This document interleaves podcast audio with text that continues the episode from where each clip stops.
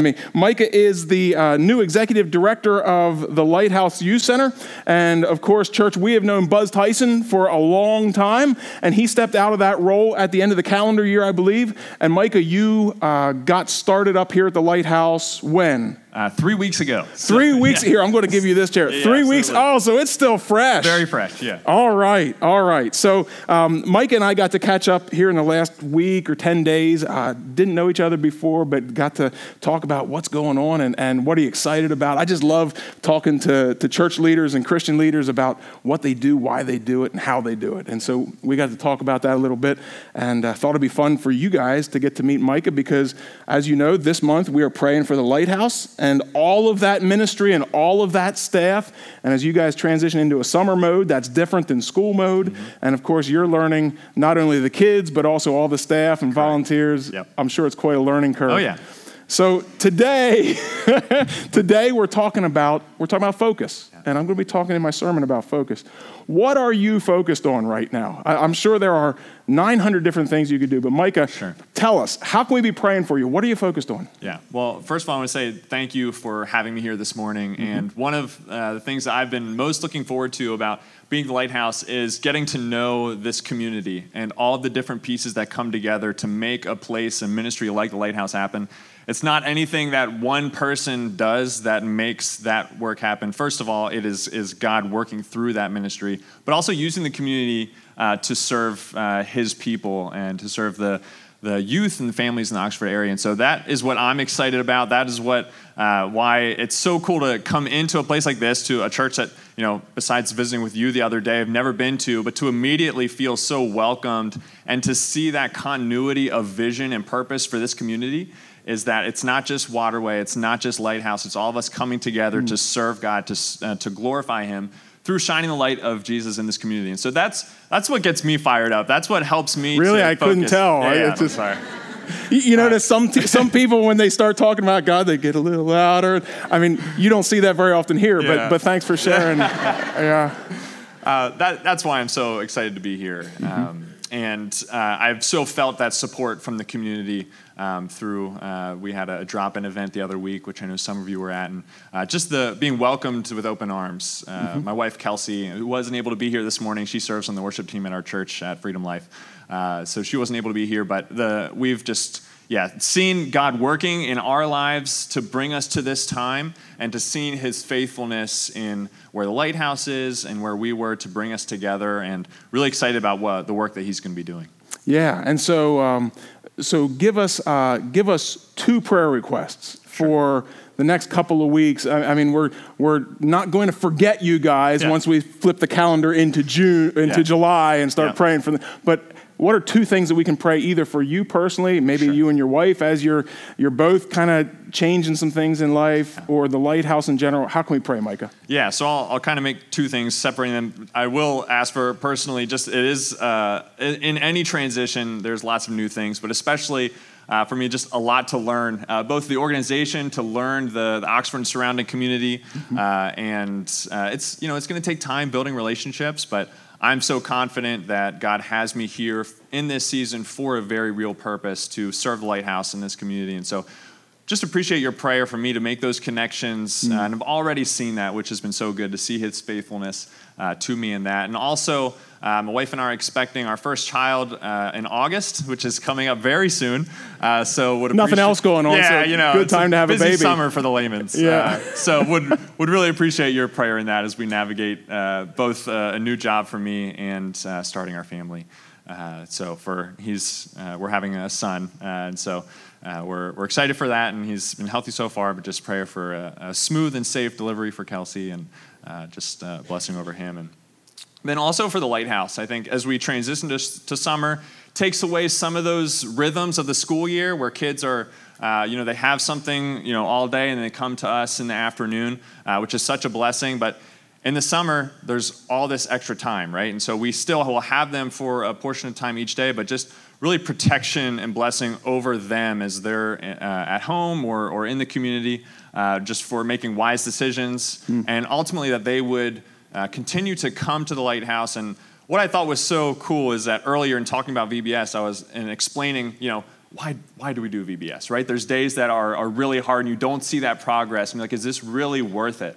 But then there's those times where you see that one kid or you have that one conversation and you realize God is using this to be able to impact their life. And that's what it's all about, right? Yeah. And yeah. so, really, just praying that over this summer, that the students or, or the, the youth that come to the lighthouse, when they come through our doors, that they would sense that, that difference, that, that hope, that peace and joy that exists only through Jesus, and that they would, you know, have some of those moments, uh, whether it's, you know, seeing God maybe for the first time or in a new light and come to know Him more. Uh, that's what why we do what we do. That's why uh, Waterway does uh, what they do, and uh, that's, that's what it's all about. And that's what we're really praying and, and, and hoping and working towards uh, that this summer that would happen. So we will continue to pray for the whole Lighthouse organization.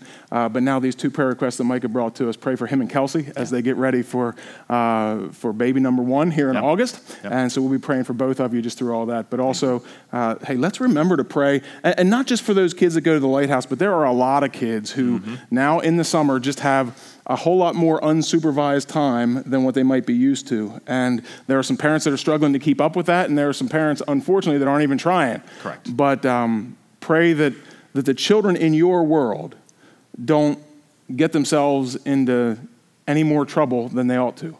I don't know if that's a good way oh, to say that. No, but, but I mean, and even just, um, I mean, you know, being being a teenager, young person, is hard as it is, but especially if you don't have that support or resources at home, it's even more challenging. And so, uh, yeah, for for any youth, uh, obviously, summer is it comes with many great things, but it also creates its own uh, challenges and obstacles. And yeah, just praying uh, God's hand over all the youth in this community. All right, well, we're going to pray for you, church. Can we pray together?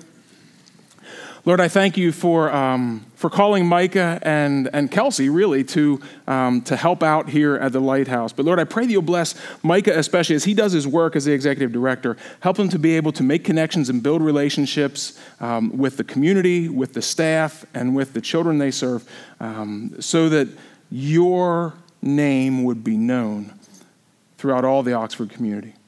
And Lord, I pray that you'll bless him and Kelsey as they prepare their home and prepare their lives um, for their son. Lord, let that be a time of health and joy, even though it will be a time of challenge. And, and so, Lord, in all of this, we simply ask your blessing and we thank you for the opportunity to get to know each other better today. Lord, we praise you above all and in all. In Jesus' name we pray. Amen. Thank you, Micah. Thank you. Appreciate you. Oh, there we go. There we go. Thank you. So there's a lot of stuff going on around us, right? There's a lot happening in our community. There's a lot happening with the ministries that we support. There's a lot happening in your life. There's a lot happening at your jobs. There's a lot happening in your homes. There's a lot happening here at church. There's a lot going on. Today, I want to focus and see if we can find some focus so that we can remember that in the midst of all this stuff, God Himself doesn't change and we can take refuge in him because he is solid. He is a mighty fortress, he is a solid rock. So, now here at the beginning of this sermon, I'd like to kind of experiment with you, do something that we've never done before. Um, and so, if you're new with us today, and if this totally tanks, it's just an experiment, and we'll edit it out of the video. Um, it, it's just um, an idea that I'd like to try. So, today, our, the sermon is going to be built on Psalm 2. And what I'd like to do is before I just kind of launch in and start giving you my thoughts, I'd like us to read Psalm 2 together. And then I'd like to hear from you.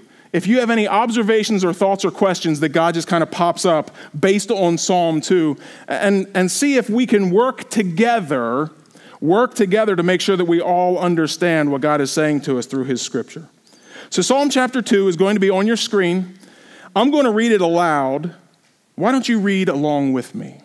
Okay, and if you have a phone or a device or, or a, a, Bible in your hands, that's wonderful. We may, we're going to be reading out of the NIV. Whatever version you have, that's fine. But would you look at the screen and just let's read this together? Here we go Psalm 2. Why do the nations conspire and the peoples plot in vain? The kings of the earth rise up and the rulers band together against the Lord and against his anointed, saying, Let us break their chains and throw off their shackles. The one enthroned in heaven laughs. The Lord scoffs at them. He rebukes them in his anger and terrifies them in his wrath, saying, I have installed my king on Zion, my holy mountain. I will proclaim the Lord's decree. He said to me, You are my son. Today I have become your father. Ask me, and I will make the nations your inheritance, the ends of the earth your possession. You will break them with a rod of iron, you will dash them to pieces like pottery. Therefore, you kings, be wise. Be warned, you rulers of the earth.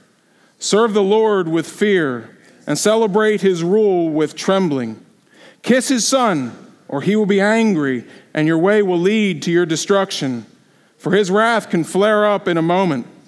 Blessed are all who take refuge in him. All right, in one sentence or less, one sentence or less, and in one sentence or less, what has God put on your heart? Is there just call it out? Is there anything that that struck you about that passage or that, that you wonder about about that passage? I'm just curious. Don't be foolish. Don't be foolish. Good. Lead in the fear of the Lord, Wilmer. His wrath can flare up in a moment. So lead in the fear of the Lord. Don't be foolish. What else did you hear? What did you notice? The leaders of this world. The leaders of the world. God doesn't like haters. God doesn't like haters. Ooh, that's some good interpretation. We've got a future preacher in the world. What else? Yeah. Anything else that you heard? Stay away from evil. Yep. What else? What else do we hear in there? Kiss his son, text of the Old Testament. Kiss his son. That, that's kind of an odd phrase, isn't it? Stands out. Yeah, we'll get to that one, Kevin. That, that does kind of hit us, doesn't it? What else do you hear? I think of uh, Nebuchadnezzar's statue that gets crushed to pieces by the rock. Nebuchadnezzar's statue that gets crushed to pieces by the rock. Yeah, the nations conspire, right? And the people's plot in vain. It's amazing the things that God stirs up in our minds and in our hearts when we read his word. Thank you. Thank you for, for sharing some of your thoughts and some of your observations. I think we've shared some of the same ones as I've studied this week. But now let's, let's dive in a little bit further. And what we're going to do today is we're going to go through Psalm 2 almost verse by verse. And, and I just want to examine this with you a little bit, but thank you for sharing your observations. I trust that you have helped someone around you to think a little bit more deeply too. Psalm 2, verse 1. Why do the nations conspire and the peoples plot in vain? Psalm 2, this is the second psalm. In Psalm 1, it's a very personal and individual calling for people to walk in righteousness with God. Psalm number one, the very first of the Psalms, calls individuals, hey, walk with the Lord and avoid foolishness and avoid evil. Psalm two now is more about kind of large group, big gatherings of people. Why do the nations conspire and the peoples plot in vain? There's a question mark there at the end. I'd like to suggest to you that there's an answer. It's because they are nations. This is what nations do. Why do they conspire? Why do people plot in vain? It's because they are people. Lions roar, dogs bark, haters going to hate, players going to play. Nations are going to conspire, people are going to plot. This is how it is, right? It's been the case for 3,000 years. David wrote this psalm down a thousand years before Jesus, who lived on this earth 2,000 years ago, 3,000 years ago. The observation why do the nations conspire, the peoples plot in vain? This is because this is what nations do. But here's what I want to ask you Can you remember, and can you keep it in your mind, and can you maybe even remember in your heart that the nations are conspiring in vain?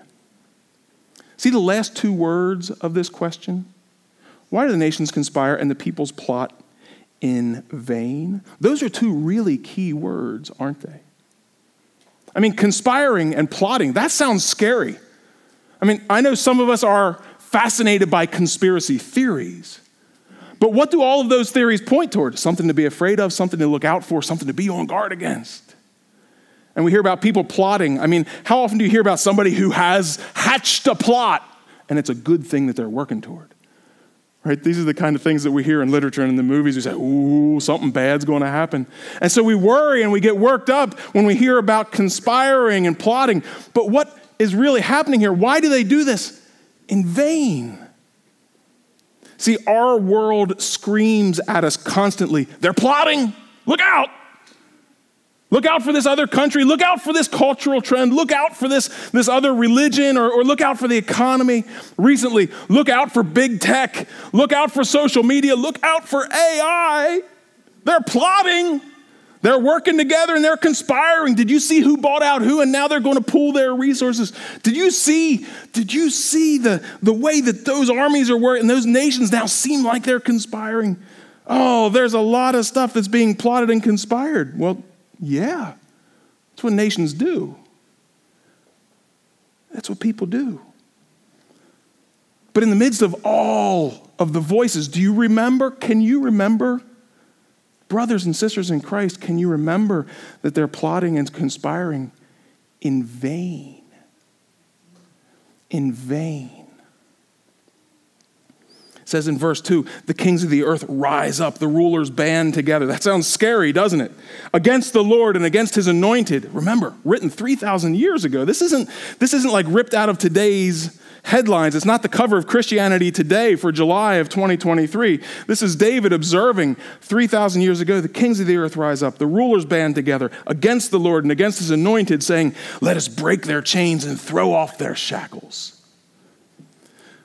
David is observing, talking about people who don't know God, who don't follow God, and who see God as some kind of an oppressor, some kind of a punisher, some, some kind of one who just wants to keep people down. That's why they need to break their chains and throw off their shackles. You know people like this, right? Probably many of us have felt that way at one time or another. Have you ever felt like it was restricting you to be a Christian? Have you ever said or been tempted to say or heard someone say, you know, God's just trying to take away my fun? It looks like it'd be so much nicer if I could. I mean, do you ever fall into that trap? Sometimes following God feels restrictive. It feels like we're missing out on something. The nations and the people are feeling that, and so they're conspiring and plotting, thinking they'll break free from the bondage they feel to finally go have some fun, or to finally have some power, or to finally do things the right way. And we see this in our world, right? So many in society think they need freedom from God, freedom from Jesus, freedom from what the scriptures clearly tell us to do. And yet, what do we know? We know that freedom is only found in Jesus, right? I was going to say, if we were a church that said amen, I'd get a big amen. Let's try again. Freedom is only found in Jesus. There you go. See, in a week and a half, our country is going to celebrate what? Independence Day. And you're going to hear so much about freedom. The word freedom is going to be anywhere. Let that be a reminder to you where real, true freedom comes from. Does it come from nations conspiring? Does it come from people plotting? Does it come from the kings of the earth saying, let's get free of these shackles? No, no. Freedom comes only from the Lord. It doesn't come from winning a battle or throwing off some ruler. It comes only from God. But nations tend to think that freedom is found in nations, don't they? I mean, that's how nations work. And then verse 4, and you'll notice how this echoes so much of what Reuben read this morning in a different psalm. It says in Psalm 2, verse 4, the one, that's the Lord, just let us be clear, the one enthroned in heaven laughs. The Lord scoffs at them. Now, we know from Scripture that God takes no joy in people being lost. God doesn't have some kind of sick, sadistic enjoyment of seeing people turn away from Him and then turn to their own destruction. God doesn't like that. But when He sees people's schemes, the one enthroned in heaven laughs. Why? Well, it's right there in the passage. The one enthroned in heaven. Do you know what it means to be enthroned? It means he is sitting on his throne. We sang about that this morning. He's not pacing the floor, he's not wringing his hands, he's not taking a tums. He's enthroned. Right? This is the king. And the king where? He is enthroned in heaven, which means he's enthroned in heaven. God is untouchable. God is so far above all of this scheming and all of these kings who think they are something, all of these people who think they will finally be something. God is over all of it, just looking down, and, and their scheming makes him chuckle. It's kind of like peeking through the door of our nursery and wondering what will happen if the one year olds unite. Well, they can't reach the doorknob. How bad's it going to be? I'm supposed to be worried about that? God looks down and says, you can't, even, you can't even determine the number of your days. You want to live longer? You can't make that happen. God looks down and says, A little virus got you? Which one? I made them all.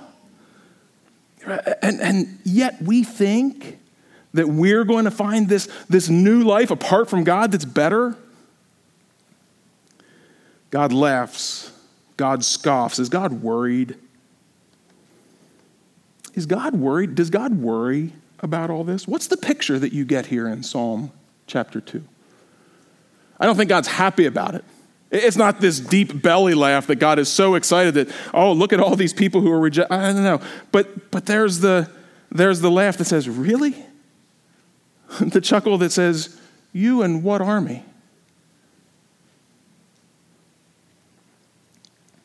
I wonder, I wonder how much do you and I need to worry about all the scheming that we see? If we remember that God is firmly in control and that, that He chuckles at all these little schemes, and if we're told to take refuge in Him, which we are, and which you read in Psalm 2, what's the very last verse? Uh, the number escapes me now at the moment. Verse, the last one. we'll, get, we'll get right back there. Verse 12. We're supposed to take refuge in God. Refuge in God who is not worried, God who is firmly in control, God who is enthroned in heaven. I wonder, can we sing and praise and relax just a little bit as we walk through this earth? There's no doubt that sin is a problem in our world. And, and of course, we have, we have thoughtfulness and prayer and strategy that goes into reaching our world for Christ. I mean, this is why we talked to Micah this morning. This is why we work with the Lighthouse. This is why we do Vacation Bible School. It's not all just because, wouldn't it be fun? No, we've got a real job to do and a real mission. But I sense that there are a lot of my brothers and sisters in Christ who are not just focused on their mission, but they are afraid of the opposition. And I wonder is there really any need for fear when our God is enthroned in heaven? And when the scheming of the nations just kind of causes him to chuckle? I mean, look how absurd this scheming is. It's like a bunch of boys that go out in the backyard with some shovels and say, We're digging to China. And he's like, Well, have, have fun, boys. You know, don't mess up the flower beds. Are you concerned that they're going to end up in China and get themselves into trouble because they don't know the language? No, we don't worry about that because it's just ridiculous. Have you noticed, church? I mean, are you thinking, have you seen how all of the non Christian, anti God, have you seen how all those ideologies and philosophies and movements all eventually just turn on each other anyway? Do you see the insanity of people who are trying to live as if they could be free from God and also full of joy. Do you see this? And yet it seems like there sure are a lot of worked up, worried, scared Christians in our world. Is that really the way that God wants us to live? We should have concern. We should have compassion, absolutely, for the lost and the broken. But maybe it's all right to take the schemers a little less seriously. I wonder if some of us have feared them for too long if we'd worried for too long, if we've wrung our hands long enough. I wonder if we've fought with, warred with, argued with the conspirators and the schemers long enough. Are they really worth our time and our energy? And are they worth sacrificing our joy? Honestly, how much time and energy do you have, church? Now, unless you are specifically called to engage a particular part of the world's scheme and speak against it, write against it, think against it, argue against it. And, and some of us are called to that. But unless you are specifically called to that, can, can you chuckle? Can you just sit back and say, huh, craziness?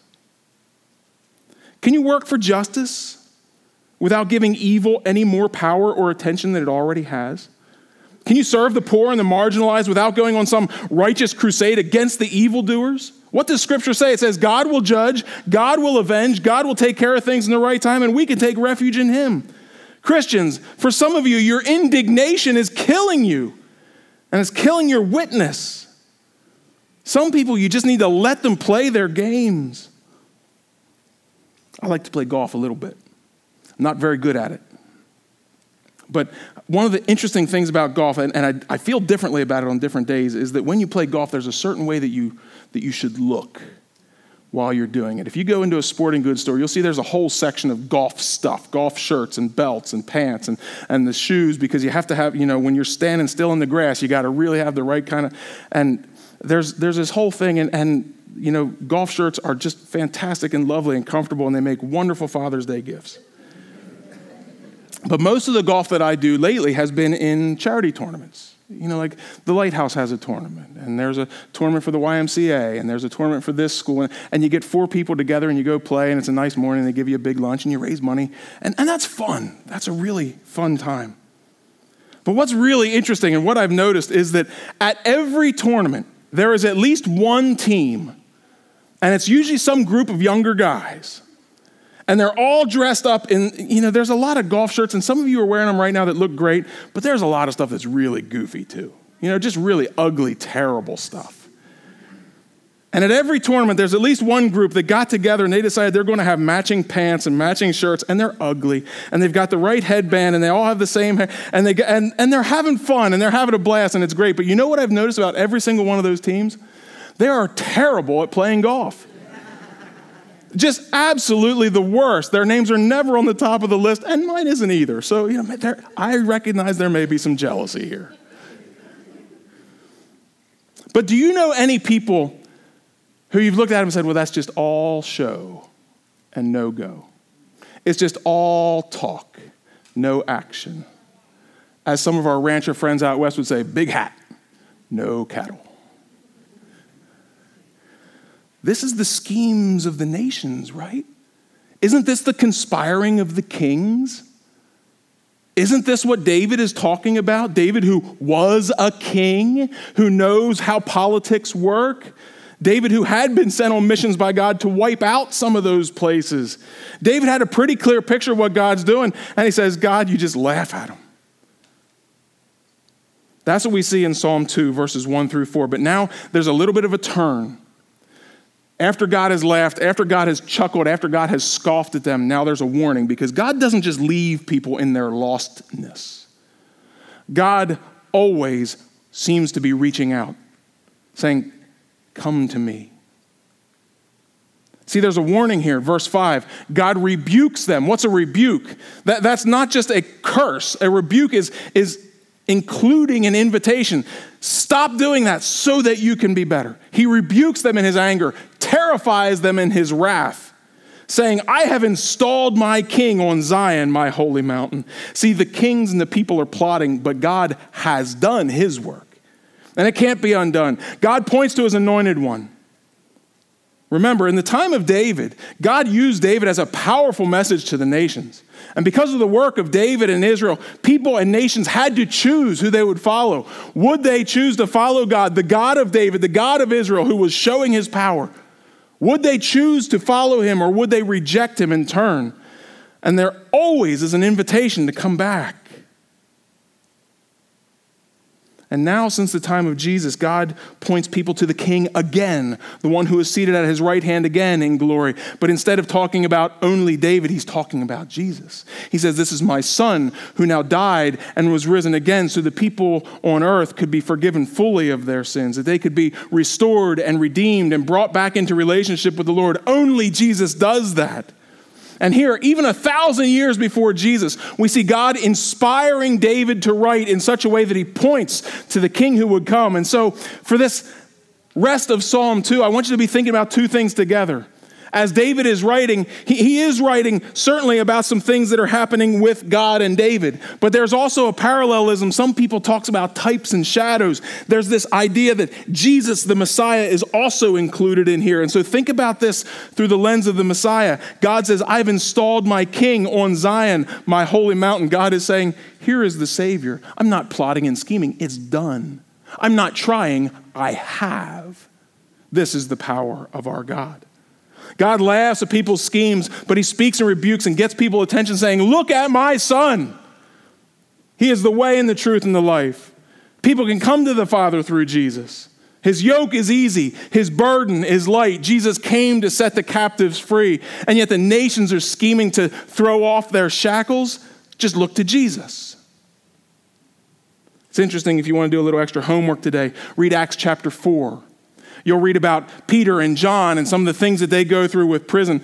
Peter and John actually quote this chunk of verses from Psalms chapter 2. They say, Indeed, Jesus is the one. Here, let me read it for you. Acts 4 27. They said, Indeed, Herod and Pontius Pilate met together with the Gentiles and the people of Israel in this city to conspire against your holy servant Jesus, whom you anointed. You can hear that language in there, can't you? After a direct quote of the Old Testament scripture. And so, as Psalm 2 goes on in verse 7, David writes, and this is true of how God worked through David, but it's also through, true of how God is working through Jesus. David says, I will proclaim the Lord's decree. He said to me, You are my son, today I've become your father. Ask me, and I will make the nations your inheritance, the ends of the earth your possession. You will break them with a rod of iron, you will dash them to pieces like pottery. Now, David never ruled the whole earth, Israel never had that kind of power. But there were. There were territories where God worked through David to bring God's justice and the attention to God's glory. And we know, we know that in the fullness of time, we know from what we've seen said to Jesus in Revelation that ultimately, ultimately, all of these things are going to happen. All of the nations will be an inheritance of Jesus Christ, and the ends of the earth will be his possession. Now, this is what David says. David goes on. He says, Therefore, this is David speaking to the kings. The Holy Spirit is on him. And David writes, Therefore, you kings, be wise. Be warned, you rulers of the earth. That's probably good for us to echo, as long as we can do it without joining into the chaos of those crowds. David is speaking as a king to kings, and he says, Look what God has done. Look what God has done in and through me. Look what God is going to be doing through his Messiah. Look at the power that God has given. And do you see the warning here? God doesn't desire for any to perish. As I've said, he pursues and pursues. But there will be an end to that patience one day. There will be a time where all the scheming and all the plotting wraps up where God says enough because after a while a father gets tired of the little one just continuing to push. Right? So David goes on, verse 11 serve the Lord with fear and celebrate his rule with trembling. Kiss his son, or he will be angry, and your way will lead to your destruction, for his wrath can flare up in a moment. Kiss his son. Yeah, that's strange language.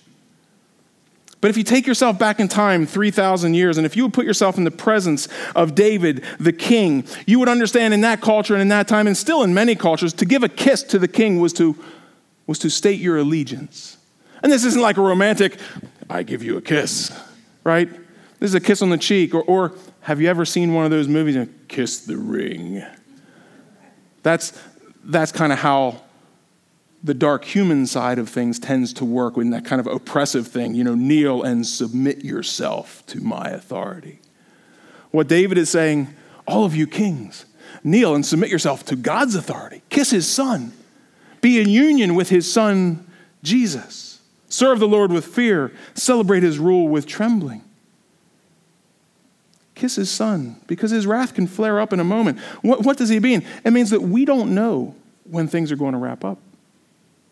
That's true for David then, it's true for us now. We don't know how much time we have left, do we? I mean, is today our last day? Could be. Do you have things in order? Do we have another day? Another week? Do we have a couple years? Do we have centuries? It feels to me like we're getting closer and closer to the end, doesn't it? God's wrath can flare up in a moment, it can all be over. So David says to these kings, guys, just come to the Lord.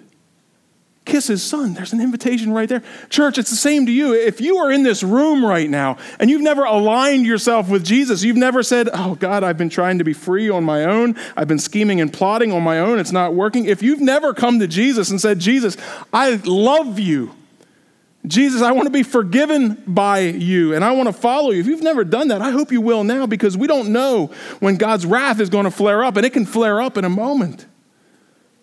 This isn't, like I said, some cute or romantic thing. This is a statement of allegiance and alliance. So here is David warning and warning and urging and urging serve the Lord, celebrate the Lord, recognize the Lord, kiss his son. And I urge and plead with you to do the same thing. Maybe you're a Christian and you feel like you've gotten a little off track in the last little while. Maybe you've gotten distracted. Maybe there have been things in your life that have taken you off a life of dedication and devotion. Well, stop it. Stop it. Come back to the Lord, celebrate Him. Give Him your heart, give Him your life. You're not going to find freedom anywhere else, you're not going to find joy anywhere else. Recognize the Lord. Some of you have been rejecting God, and, and, you're just here today because it's making your wife happy, or it's making your husband happy, or it's getting your parents off your back, or, or maybe there was just something moving in you today and you couldn't stay away. Let me tell you what's moving. That's the Spirit of God moving in you, calling you back, and saying, There is something that you need to be aware of, and that's the fact that Jesus is sitting on his throne beside the Father in heaven, and they're not worried about your schemes, they just want your heart. Can you give your heart to Jesus? The invitation is there for every person who's ever conspired, every person who's ever plotted. Why? Do you see the very last line? Psalm 212. Blessed are all, all, all, all, all, all.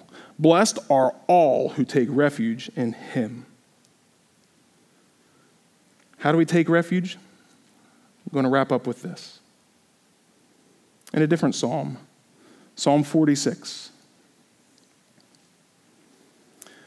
It says this it says, Come and see what the Lord has done, the desolations he's brought on the earth. He makes wars cease to the ends of the earth. This is Psalm 46 now in verse 9. He breaks the bow and shatters the spear, he burns the shields with fire. He says, Be still and know that I am God. I will be exalted among the nations, and I will be exalted in the earth. And then Psalm 46 goes on, no longer quoting the Lord, but it says, The Lord Almighty is with us, the God of Jacob is our fortress. How do we take refuge? Sometimes some of you just need to be still. Some of you, for the first time, need to know that God is God. You need to decide it and decide to live like it. And some of you need to exalt God more highly among the nations instead of just stepping down into the fray and being one more loud cymbal or clanging gong. In Psalm 2 and in Psalm 46 and all throughout the Gospels, there is this encouragement Blessed are those who take refuge in the Lord. Will you pray with me?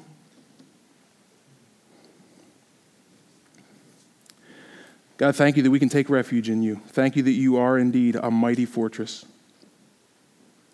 And yet, Lord, you don't push us away. When we come to you humbly, and when we receive your Son Jesus, and when we turn from our wicked ways, you indeed forgive us. You welcome us home as sons and daughters. Thank you, God. We know that we have no other hope than you.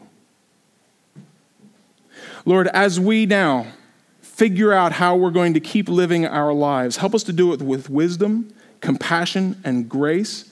And help us not to be too worked up over what the people around us seem to be scheming about. Lord, we don't want to be callous, and, and we certainly don't want to miss any opportunities to speak up on your behalf. But Lord, help us not to be worked up as we navigate our way through this life. In the name of Jesus, we pray. Amen. Church, will you, uh, will you stand and sing a closing song with us? We're going to sing Everlasting. From everlasting to everlasting, our God is the Lord. Will you sing with us? From everlasting to everlasting, you God. From everlasting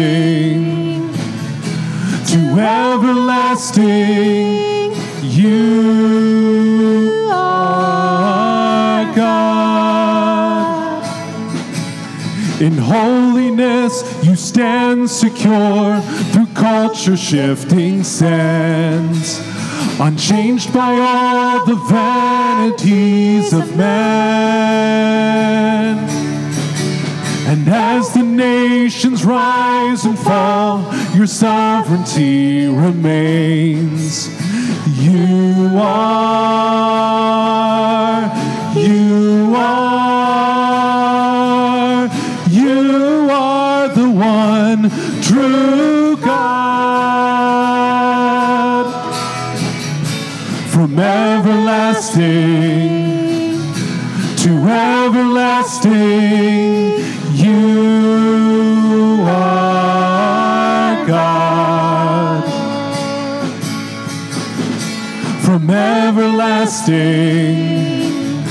to everlasting. You are God. In faithfulness, your love extends through times of turbulence, adopting those who call upon your name. And every generation joins in songs of grateful praise. You are, you are,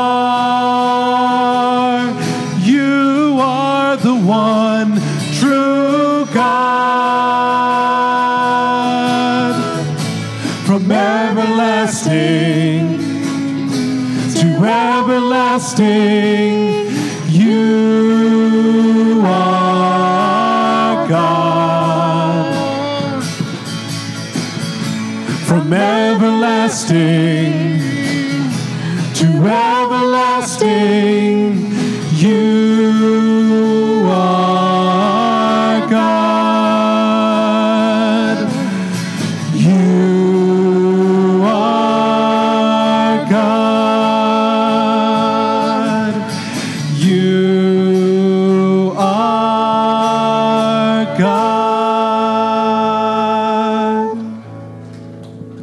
Church, what's it look like for you and me to take refuge in the Lord?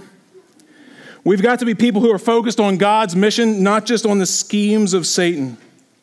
If you're called specifically to fight one of Satan's schemes, go for it with all your heart. But our mission here at Waterway Church is to help everyone we know become more like Jesus. And it seems like Jesus spent a lot more time talking about God than dwelling on Satan and the bad stuff. We know that pointing toward God is pointing away from evil.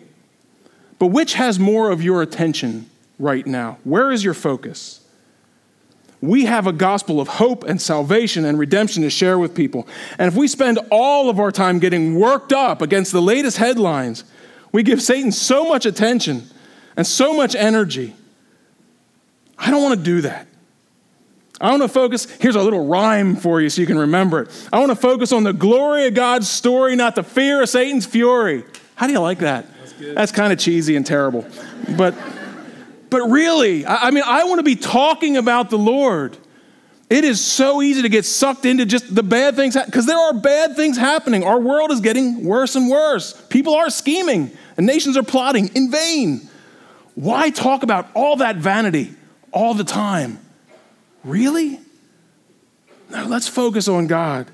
Let's focus on God. Let the nations and the kings of the world pursue their vanity. It's not worth our time and energy because we've got a mission from the Lord to help everybody we know become more like Jesus. So, church, go be the church and listen for God. Let Him lead you in your conversations, even now as you go to lunch. Amen? All right, so you know there's a lot of chicken that's been cooking. If you ordered chicken, you can go out the back.